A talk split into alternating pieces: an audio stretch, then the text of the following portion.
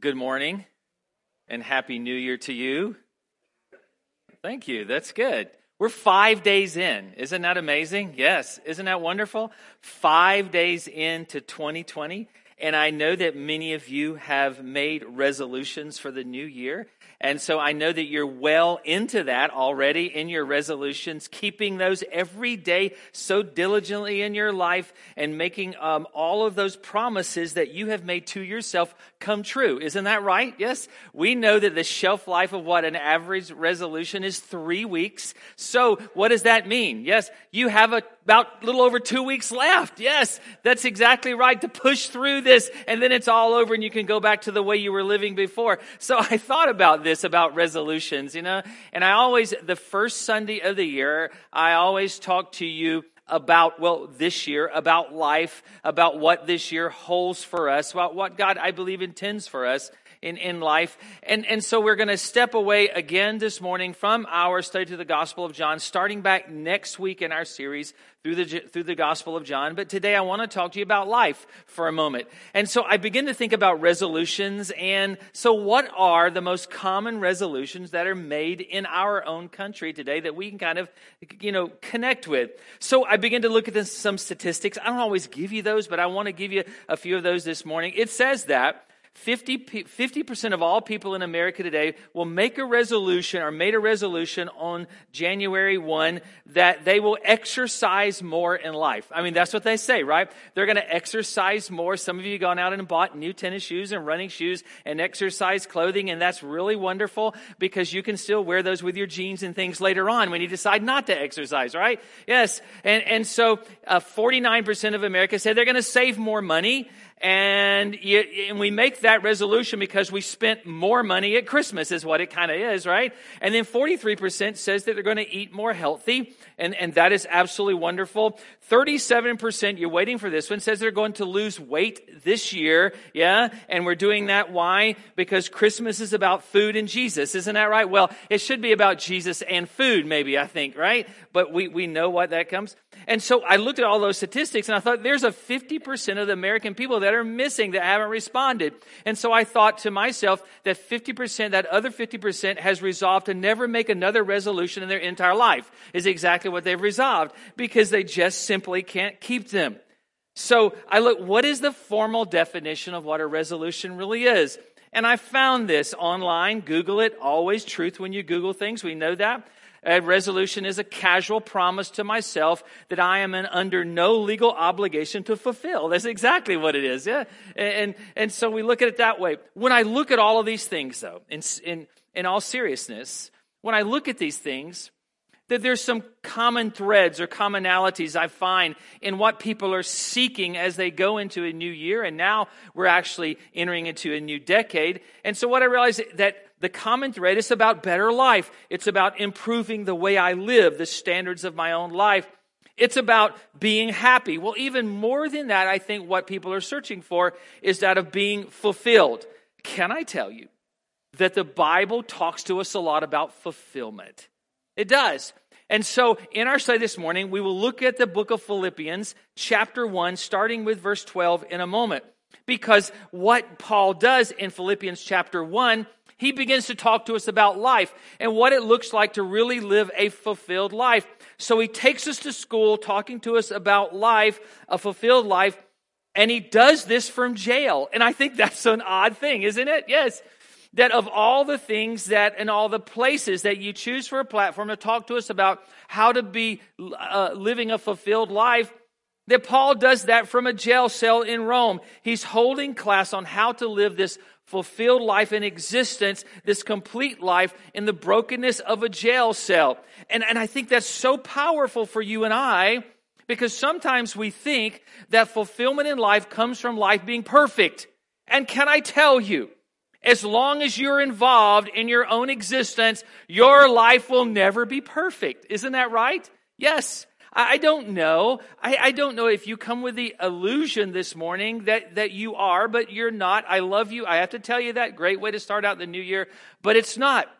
So we live in this kind of delusion about, well, the fulfillment of life only comes when everything falls into place and everything is right and, and all of my problems are resolved in life. But I think it's so perfect because scripture being inspired by God, written by man, it's so perfect that Paul would pin these words to you and I about living a full life. He pins this from a place that you and I would think would be devoid of life itself, and that is he finds himself in a Roman jail cell. So it is Philippians chapter 1. We start reading with verse 12, and there are a couple of points I want to point out to you, all beginning with to live this morning. So it's Philippians chapter 1, verse 12. He says, I want you to know, brothers, that what has happened to me has really served to advance the gospel so what Paul is saying is he says, welcome to class. Get out your pen, your paper, get, you know, get out your, your device that you're going to take notes on this morning. Get ready. And, and then he said, but take your finger off to the escape button of your life because what you need to realize is that even in those moments of your life, that God is really doing something very powerful. So he goes on to say in verse 13, so that it has become known throughout the whole imperial guard and to all the rest. He's saying, wait a minute, I have to tell you this, that not only do Christians understand why I'm in jail, but also those that are non believers understand why I'm here also. He said that my imprisonment is for Christ. My imprisonment is for Christ. You say, Mark, on this, the first Sunday of 2020, couldn't you find a better translation than that? Because that, that, that just doesn't fit kind of with my theology. But he makes it very uh, clear for you and I that the purpose of his imprisonment is that for the purpose of Christ. And, and then we begin to kind of explain that away in Christendom, especially in, in, in evangelicalism, that we explain that, well, God just allowed that to happen to him as if somehow there are moments in life when God steps away from you and I. He removes his hand off of our lives and he kind of lets us glide upon in life without any of his input or direction or oversight or sovereignty in our life. And can I tell you, if you live in that bubble, then let's bust the bubble for you this morning because that is not true. That is not true. A loving God does not step away from your life when things are not going well. No, he's right there in the middle of your life, even when it's in jail with Paul. He's right there. And he goes on to say in verse 14, and most of the brothers, having become confident in the Lord by my imprisonment, are much more bold to speak the word without fear. That there's purpose for why I'm here. You know, a very safe hypothesis that you and I can draw from this story this morning is this. Oh, Paul is just making the very best of a bad situation. That's what he's doing. So he's speaking very positive in the middle of a poor and a tough situation in his life. That his life is surrounded by very, very positive energy. You know, it's kind of deal, right? Yes. I, I want to tell you, you can surround yourself with very positive energy all the time if you want, and that is wonderful. And, and I'm not saying that you go around all in the dumps and depressed. I, I, I know Scripture doesn't teach us that, but what I'm saying to you is you can do that positive energy thing around you this morning, and you can still find yourself in chains like this. Yes. So I begin to think about this whole story and what it means to live a fulfilled life. And so I thought the first thing that came to mind is to live. I started with this to live is more than just making the best of a bad situation. It's more than that. Yes. Because if you read this text, the unspoken thread that's refined in through this text this morning is that of joy. That we find that Paul has joy in the middle of all this. Why? because he knows there's something up that's bigger than him. This is about the glory of God being manifested through his life. And he said, But Mark, I'm not Paul, and I know that, and neither am I Paul, and I would never uh, try to be that, you know, before you this morning. So I'm not perfect in those ways, and I'm nowhere in, in any way what he is or who he was. But what I realize is this that God knew exactly what he was facing, as God knows exactly what you are facing within your life this morning. Understand that. God knows. And that's the point. God was never surprised when Paul is arrested. Excuse me. God was never surprised when he's placed in this Roman jail. You see, Paul's desire was always to preach in Rome. Really. I mean, that's what he prayed for in his life to preach in Rome. And so he finds himself in Rome in a place of ministry, but it's in jail, right? So what is the moral of the story? Be careful what you pray for. Isn't that right? Yes. Yes. For those of you that are out there praying for patience, stop it. Stop. Okay? Do you understand what you're doing, right? Yes. For those of you out there saying, okay, God, you just send me wherever you want to send me and do whatever you want to do. I'll be submissive to whatever words that you speak to me. Can I tell you, God hears those prayers in our lives. He really does. And I think it's a powerful thing to pray those. I'm just kind of kidding with you. But yet, here's the thing. He always wanted to be there. And he finds himself there, but yet under a very different circumstance. It is. And we're not talking about this little jail in the town of Philippi where he finds himself in and God shakes and the jailer wakes up and is afraid they're gone because the jailer was afraid of losing his job or his own head, you know, by the leadership of Rome. We're not talking, we're talking that Paul is in Rome. He is in the prison of all prisons. He's not only there, but he's, in, he's guarded by the imperial guard, the very elite of all Roman soldiers. And in the middle of what we seem to think to be a super bad situation in his life, he finds purpose. He finds purpose in the middle of all of that. If you are just living, if I am just living through this life thinking that I'm here to just make good of a very bad situation, I'm to make the best of this bad situation, the cards that I've been dealt, then can I tell you, I don't think you're making very much room in your life for you to see the hand of God working in your heart and your life. Understand that. Yes. Because where Paul is in Rome is exactly where God wants him to be. We can't argue that. He said, My imprisonment is for Christ. Yes. Oh, because there's no joy. There's no joy in my life or your life, when we're just living life trying to make the best of a bad situation. There's no joy in that at all. Why? Because our finger is always searching for the escape button within our life. We're always searching for a way out of that and never seeing God in the middle of where we are, in the middle of our circumstance. Joy is finding an understanding of Christ being supreme and sovereign in my life, even when things are not going well. Yes. Have you ever thought that you're where you are today because God wants you there, because God is doing something bigger than you could ever see with your own physical eyes? Have you ever given any thought to that?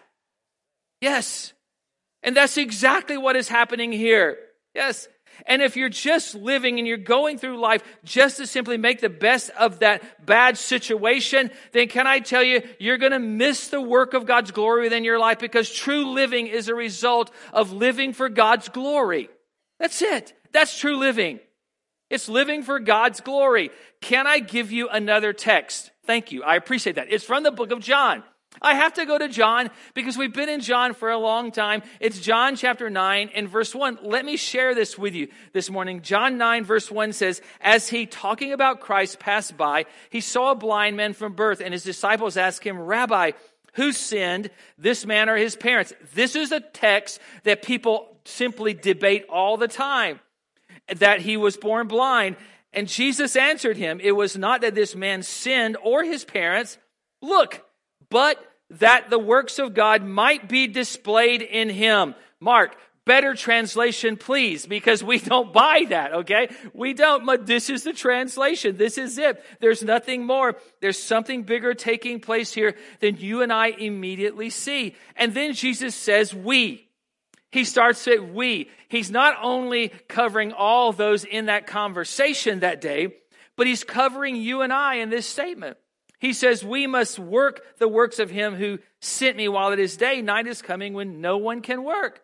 Oh, the, what is the purpose of the works of Christ? What is that? It is to make the Father known through the works of the Son. It's exactly what Paul is teaching us in Philippians.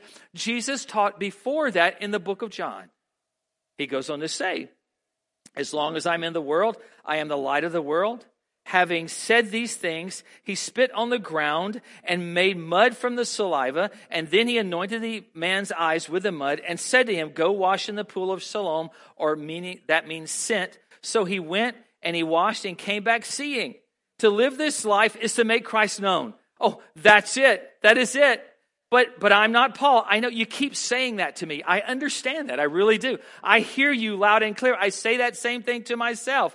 I, I, I get that. But here's what Jesus does.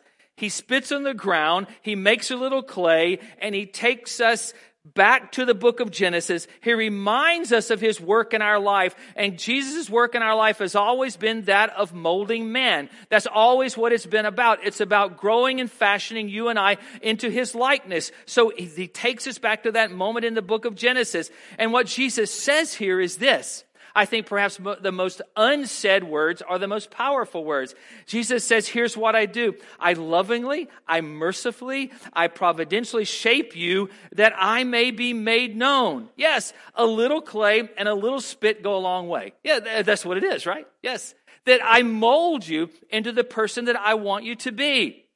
It's not just about you and I making it through this year and making a bad situation kind of good. To struggle through this life, it's not that at all. Excuse me. But what I realize is this when I read this text that this is about the gospel. And my fulfillment in this life and living a fulfilled life has to be connected to the gospel. That I can't read this text, whether it's that of John or Philippians, I can't read this without having a gospel edge to it. Because listen, when I read this and I see Paul sitting in that jail cell, in my own mind, my own imagination, he's speaking these positive words of joy about where he is and how God is using him. What I realize is this, this is not about Paul being right and his captors being wrong. That's not what this is about. No, no. He believes, yes, the gospel is truth, but there's something burning in his heart even stronger than that. And what he believes is this, and not only is the gospel true, but the gospel is the only good news for a broken world. How else, how else can you find yourself in the chains of a Roman jail cell and see the work in the hand of God in your life, not living your life like I'm taking a bad time and trying to make the best of it? How can you live with joy in your life unless you have something burning with passion in your heart that you know that only the world can be saved through the gospel of Jesus Christ. It's the only hope for hopelessness. Something has to be inside of our hearts more than our minds, more than the truth that you and I have cataloged over the years in biblical teaching more than every Sunday, year after year after year, that I come up here and I talk to you in a very loud voice because I get excited about all of this. More than all of that, there has to be something burning in your heart that you draw from that causes you to have a fervency and a passion so that when you are in those bad moments, it's more than a bad moment, but it's an opportunity for God to be glorified through your life.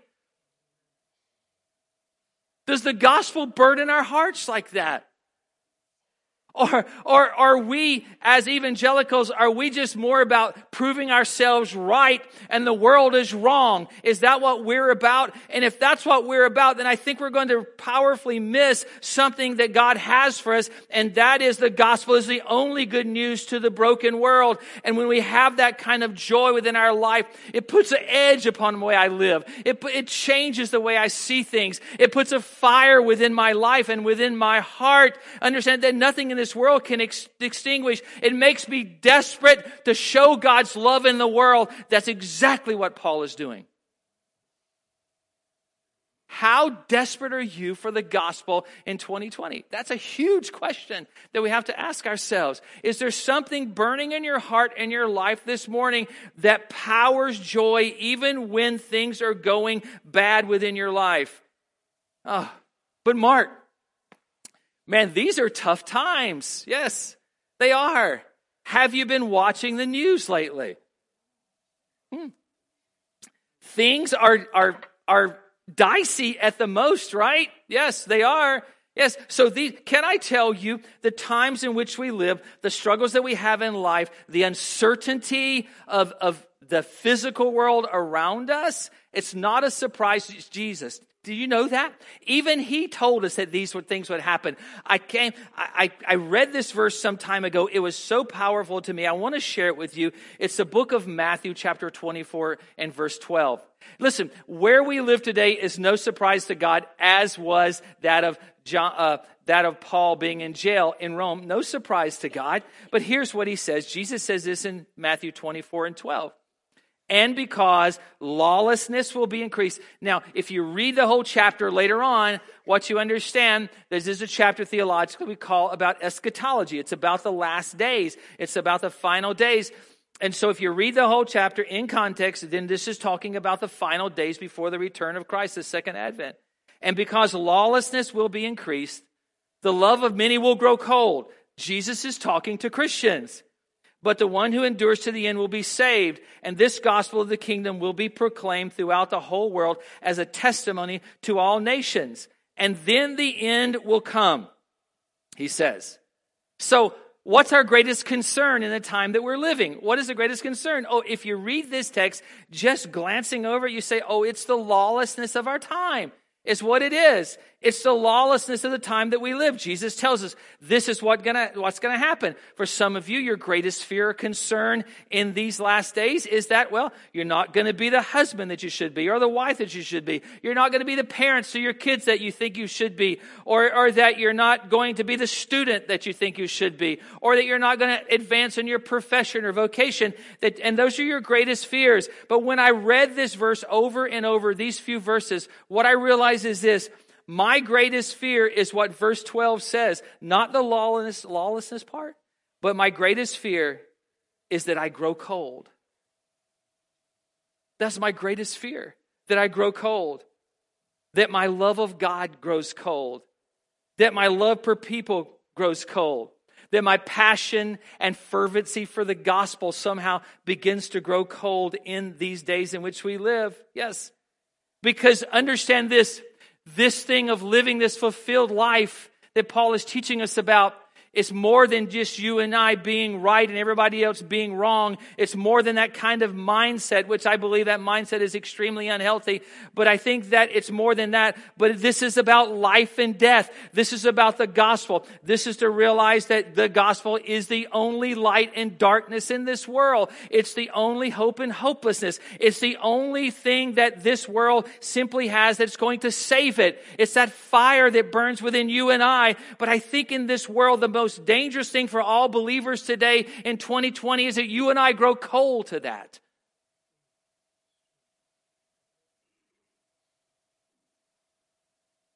That we need to take the temperature of our own hearts. Yeah, we do.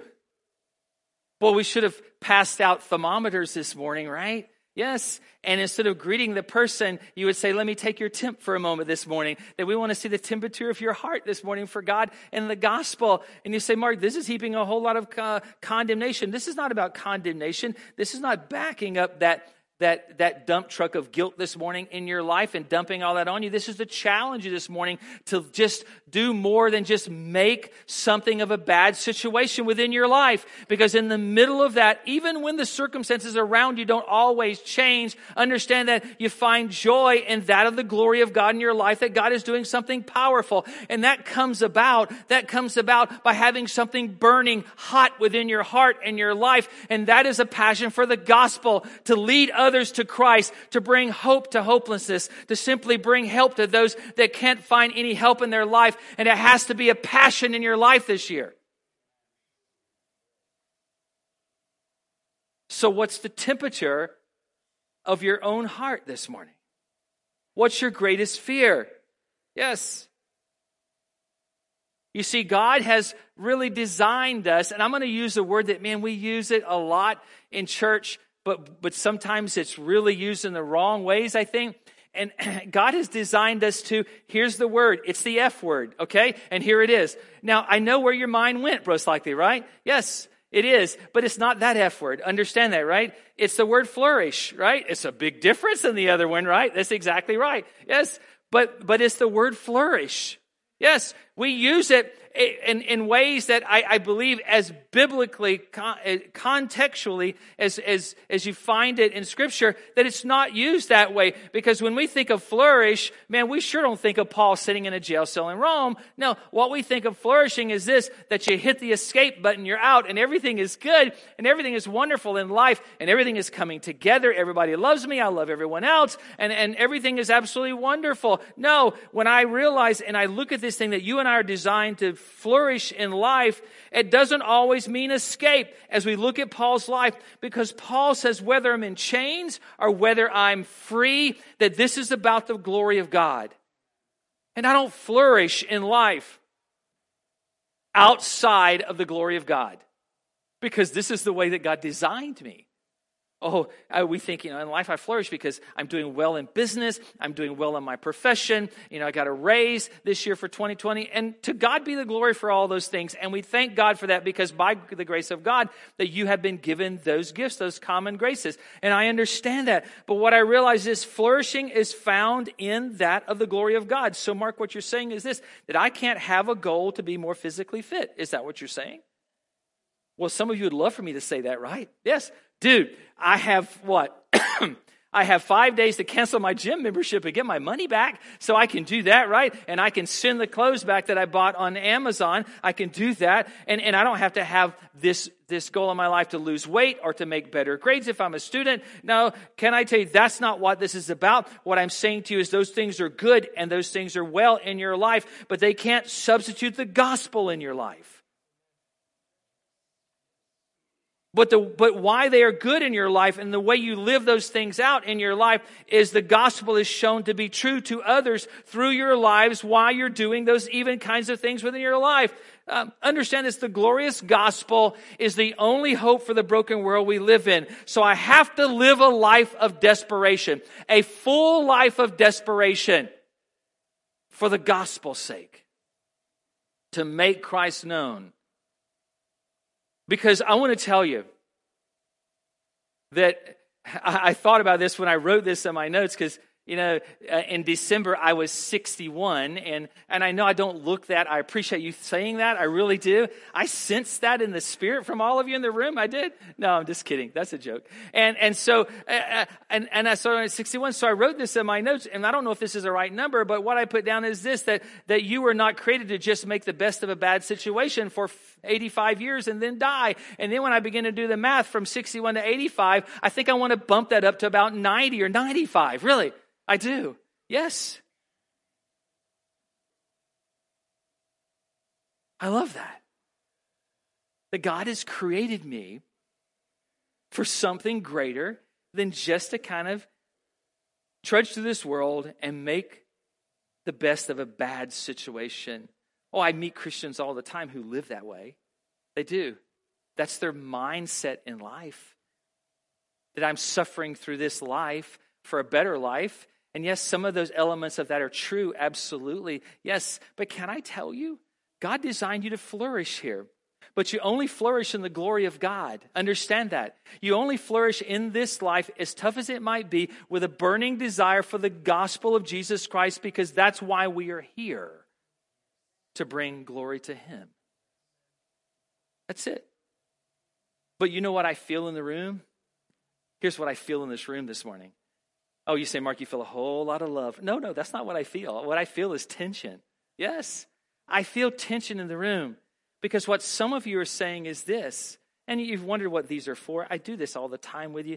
And, and some of you are saying, Mark, how can my fulfillment in life, you know, me me being and i'll use the word happy because man we use it so much in life and, and i think it's a word that sometimes is lacks so much meaning and power because it's a fleeting emotion. But how, how can my fulfillment and then God's glory, how, how can those things be compatible?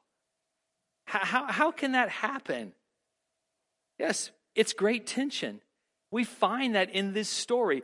We keep reading in Philippians 1, verse 15. It says, Some indeed preach Christ from every from envy and rivalry, but others from goodwill. There's the intention, or there's the tension that some are preaching from rivalry and, and, envy, and some are preaching from goodwill. There's a tension there. The latter do it out of love. This is a chiastic that we talked about how Paul writes so many times, knowing that I am put here for the defense of the gospel. The former proclaim Christ out of selfish ambition, not sincere.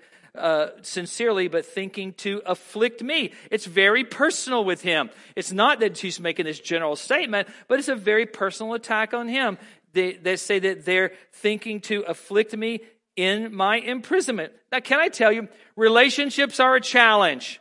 They are. It's a challenge. You have to work at it. Understand that. The sidebar for a moment. Uh, the person you're sitting next to, look at them for a moment. Do you mind? Can you look at them? You say, Mark, there's no one sitting next to me. Well, look behind you. Can I tell you, it's a challenge to have a relationship with that person. It really is. Why? Because they're not you, and they're not going to do everything that you want them to do. Understand that. There's tension there. Just as there's tension between these things of my fulfillment in life and then God's glory, God's design for my life. So the second thought is this to live in light of God's glory and my fulfillment. How can those things be compatible?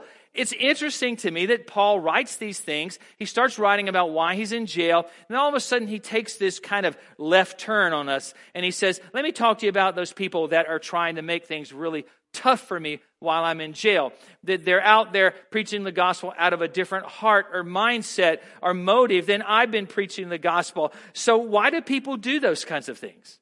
Why, why does he talk about it? Because he wants you and I to understand the tension between the glory of God and that of my fulfillment in life. Because we believe a lie. Yeah, we believe a lie. And that lie is this that God's longing to be glorified in this life, in this world, and my longing to be satisfied, they're totally incompatible. They just don't work together. That's the lie that we believe.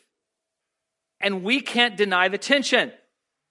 Because the more I talked about the glory of God, the more I talked about you having a burning desire for the gospel, the more I talked about how that relates into a fulfilled life, then you begin to think, but wait a minute, what about the things that I want in life? And what about the things that I want to do? And what about my plans and my agenda and all those kinds of things? And the enemy will tell you these two things are not compatible. No. So it has to begin with this question How is God most glorified? How is God most glorified? Oh, thank you for asking because here it is, okay? You guys ask all the right questions. I just want to tell you that up front, okay? You're better than the second service. You always ask the right questions. So, how is God most glorified? Yes, it's when I'm seeking Him. It is. It's such a powerful thought. It's when I'm seeking Him and I'm longing for Him. I'm desperate to be fulfilled in Him. That there's no contest. Understand that the lie of the enemy is that they're incompatible. What scripture teaches us is this, that there's no contest between God's glory and that of me living a fulfilled life because I'm truly never fulfilled in life apart from glorifying in God and God being glorified through my own life. That I'm never fulfilled apart from that of living a life that glorifies God because God made us that way. He created us that way. That's why there is a tension in our life this morning when we talk about this. Theologically, if you want to read about it, that some theologians called it, they call it Christian hedonism. Hedonism is, uh, or being a hedonist is that of, I didn't say heathenness, okay? Understand that. That's different. But, but a hedonist is a person who desires fulfillment. They look for pleasure. They're searching for pleasure. Oh, in a way, that's us, isn't it? That we desire fulfillment in life. Why, why would we make resolutions if we didn't want something different in our lives? We do. So we desire that this morning. So can God's glory and my fulfillment be absolutely compatible? And can I tell you, yes, it is absolutely compatible because outside of the glory of God, outside of you seeking the glory of God and the glory of God simply being manifested through your life, you will never be fulfilled in this world. Because God made you to glorify Him. Yes. So, what is this other sign? It's the word love. Yeah. Boy, that's a word that we really use a lot, isn't it? I love this. I love that. I love what I'm going to have for lunch today. I, I, love you. You love me. You know, we, we do all of those kinds of thing. I love going to the gym, working out, putting my body through great pain, sweating all the time. Like, I love those things because it's going to bring simply change within my life. We use this, but can I tell you, we misuse this word a lot and it becomes very cheap because we say things like, I love God, you know, but then our actions sometimes dictate differently. Now, there is grace and there's forgiveness and there is mercy. Thank God for that, right? Yes, because if it were not, what would happen to us? I guess we would all become crispy critters. We would. We really would. Yes. Yes. So thank God for his grace and his mercy. But when I talk about love, I want to talk about biblical love. And we find it in the book of Luke. And it says this that you should love the Lord your God with, what does it say? It says you should love the Lord your God, right? With all Well, well, with everything. And then it gives us some details. You love him with what? Your heart, your soul, your mind, your strength. Oh, we'd like to stop there. But what's the rest? Oh, so one person in the room knows that. Or they're the only brave one to say it, right? That you love the near neighbor as yourself. So that's biblical love. It involves more than just dating God. Man, you know, God and I are just going out kind of deal, right? Or we're talking. I don't know all those terms anymore, right? I've been married for I've been married for 40 years, so I don't really know all of those terms. I don't. But we're talking, we're going out, whatever, I don't know. And, and so, you know, it's more than just dating God. It is. It's a love relationship with God. So, how do I glorify God in my life? And then I find fulfillment in my life. And that is that the more that I simply love Him, with my mind and with my heart and, and when I love him with my soul and my strength, and I'm loving my neighbor as myself, then I'm moving toward God. I'm moving toward the glory of God. The glory of God is simply resident in my life. It's being shown through my life, and Christ is being made known to others through my life. And when God is glorified, I am most fulfilled in life.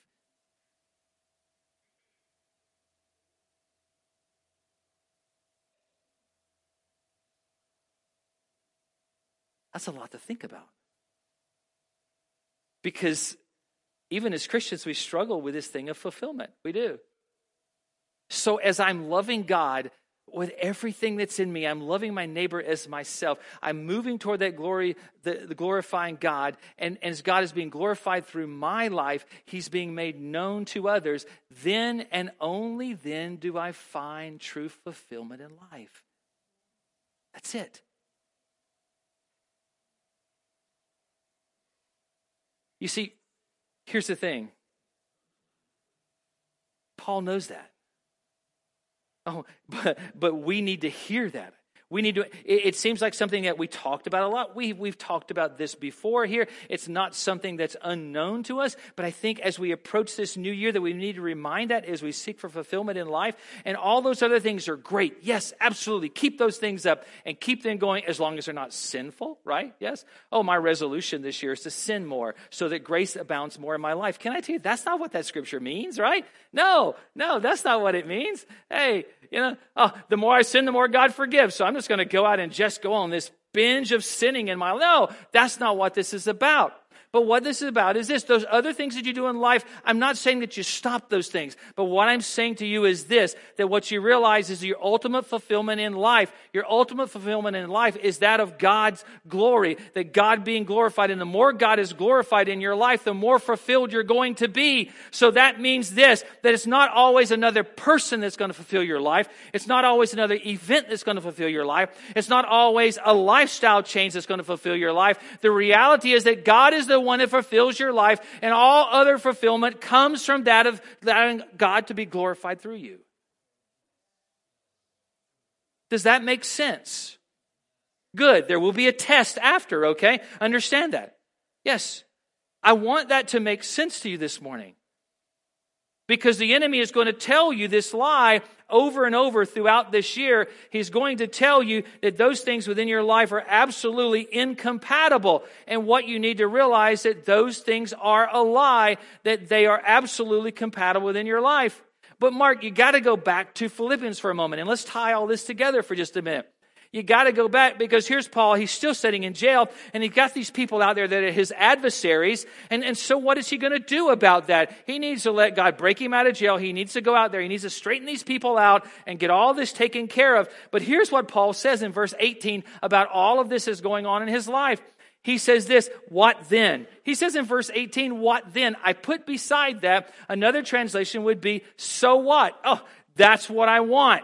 Yes, he says, so what? Only that in every way, whether in pretense or in truth, Christ is proclaimed, and in that I rejoice. Yes, I will rejoice. Why does he say so what? Because he knows that God is supreme. He knows that Christ is over all things. He knows that Christ is supreme over all things within his life.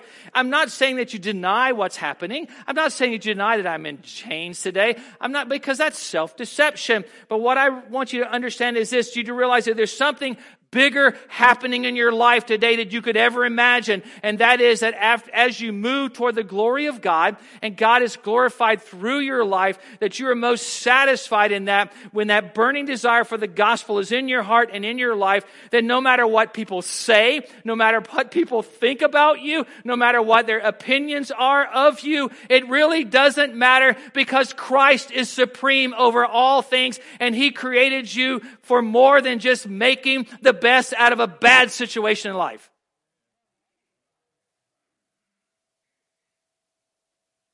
I feel like I'm at like an Amway kind of convention kind of thing, right? And I'm pumping you guys up for sales is what I'm doing, right? Yes. I need some cheerleaders or something like that is what I need. No, under, this is truth for you this morning. That he's made you for more than what you have placed within your mindset that you are called to do in this life. This, you're not here just to exist but you're here to make a mark for the kingdom. You're here to make Christ known to others. And that has to be burning in your heart and your life this year with great desperation.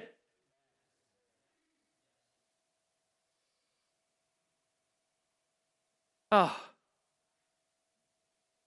The, the, the text that I just had this in my brain, it just came to me. Say, Mark, that's dangerous when things come to you like that. I know, but no, this is actually biblical, not some other crazy things that I say sometimes.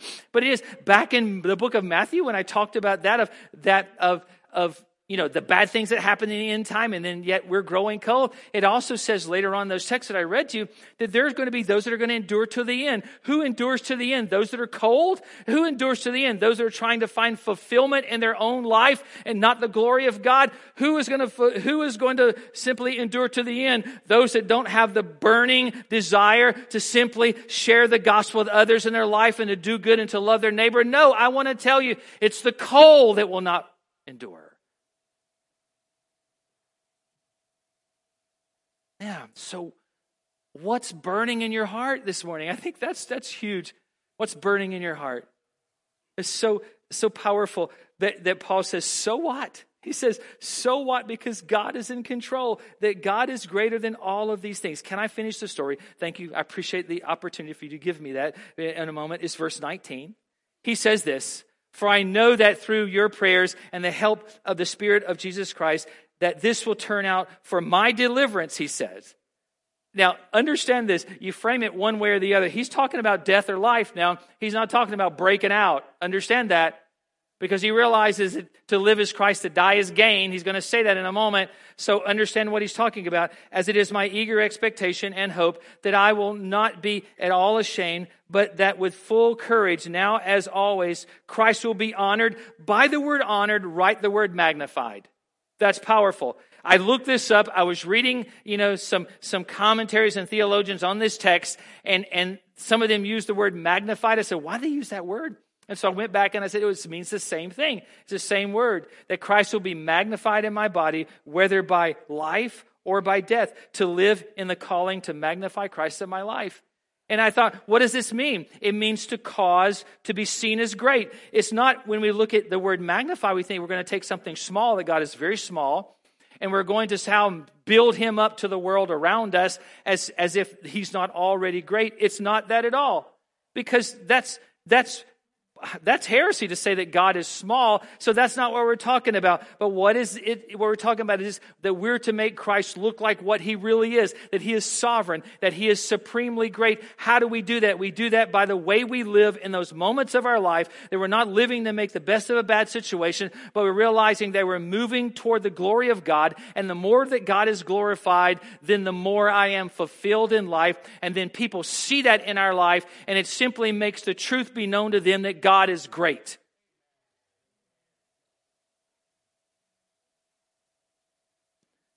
Wow. That I am called to, to magnify him through my life. That Christ is more glorified in me when he is the most important thing of my life and He is the most fulfilling thing of my life. He is the most valuable thing of my life. That He is even greater, as Paul says, He's even greater than life which to which is Christ, or he is even greater than death to gain. So God, whatever you do in my life, Paul is saying, whether I live or whether I die, uh, the reality is it's all for your glory and for your honor, because simply that is the only way that I'm fulfilled in life. Can I finish the story and then we pray together? I always ask you things like you don't want to tell me no, right? But I just want you to be involved here. Yes. I want you to feel like you're involved. Somebody's going to stand up and say one day, No, we've heard enough. No. Yes. Verse 21 For to me to live is Christ, but to die is gain. There it is. If I am to live in the flesh, that means fruitful labor for me, yet which I shall choose, I cannot tell. He's saying, well, listen to what he's saying. Let me keep on reading. I am hard pressed between the two. My desire is to depart and to be with Christ, for that is far better. Do you know what he's saying? He's saying that if I have a choice between life and death, what does he choose? He chooses death. That's what he chooses. Because he, he knows that he's, he's absolutely, absolutely sure in what happens after he dies in this life. So, so there's, there's no question. He chooses death, right? Yes. How many of us, if we were placed with that question this morning, how many of us going to say, Oh, I choose death? Yeah, I'm, I'm in that line? No, no, I'm not sure I would choose that, right? Let's go on reading. But to remain in the flesh is more necessary on your account. I choose death, but yet I realize that most likely the scenario here is I'm going to live, he said. Convinced of this, I know that I will remain and continue with you all for your progress and joy in the faith, because this is about God, the glorifying of God, so that in me you may have ample cause to glory in Christ Jesus because of my coming to you again. The last thing is this before we pray to live this life always knowing that there's something more than this life. Yes. To live this life always knowing that there's something more than this life. Paul says, if I have a preference, then God, I want you to punch my ticket. I've always said it like that. I don't know why. I don't know what that means, right? Yes, but I just kind of want you to punch my ticket and I'm done. But he said, but the outcome for the Philippians that you've called me to is greater for me to stay. Because this has never been about Paul, this has always been about the advancement of the gospel. Paul, you see, he lives in the truth that there's more to this life than this life. It's the big picture. There's something greater than what he deems to be important, even his own very life. God, you, you know what I want, he says. Is it, is it improper for us to ever say that to God? Absolutely not. This is Paul. No. God hears what I desire. But I do realize that there's a greater plan here for your people. So, Lord, if I'm to live, then I live for your glory. Why does he say that? How does he say that? because he's absolutely convinced that God is supreme over all things. And in that, he finds joy in chains. Because he knows that he's not bearing them for some momentary gratification in his life. But this is eternal, something that outlasts this life. It's bigger. Before you leave, I want you to know this this morning that in Christ, and I have to say that in Christ, not you, your strength or mine, but in Christ, you're created for something higher and something superior, something longer lasting than 85 or 95 years, or even death itself. And so don't don't buy the lie, one, that God's glory and your fulfillment is incompatible because they're absolutely connected, they're one and the same. But also, don't buy the lie that people would tell you that you just have to live in the moment. God never created you and I to live in the moment, but He always, in His thinking, created you and I to live in the very shadow of eternity.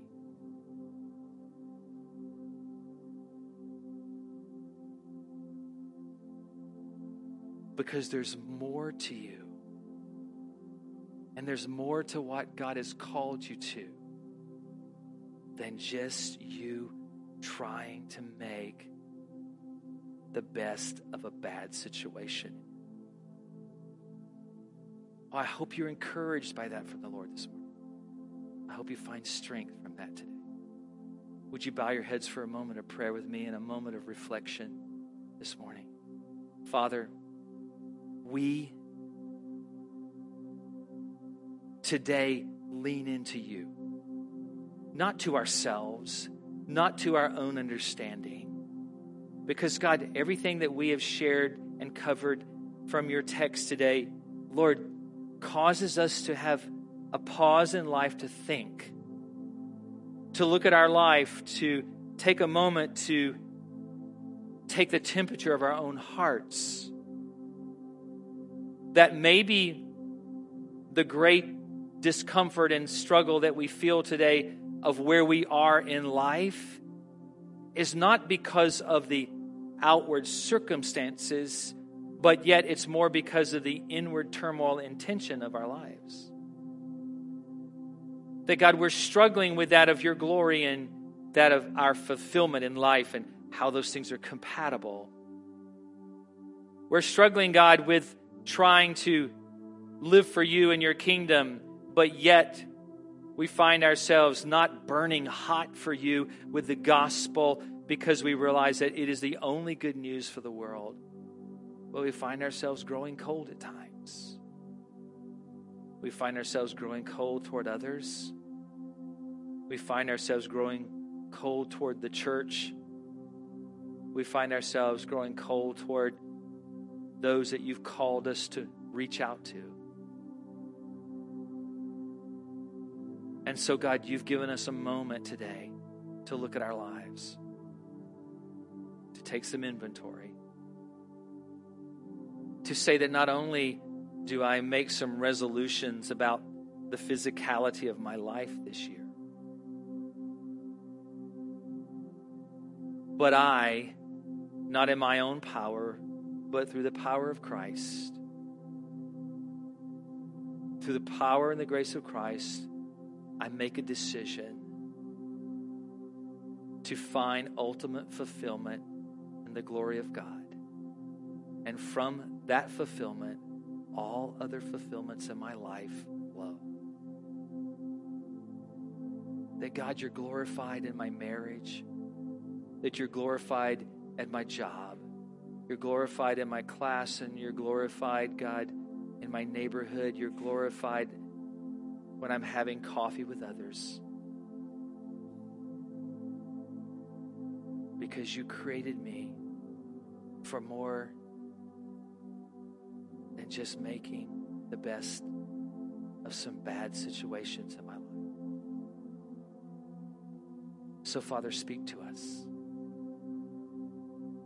Speak to us powerfully this morning about your call on our lives not for just 2020, but from today until the day that you return and make all.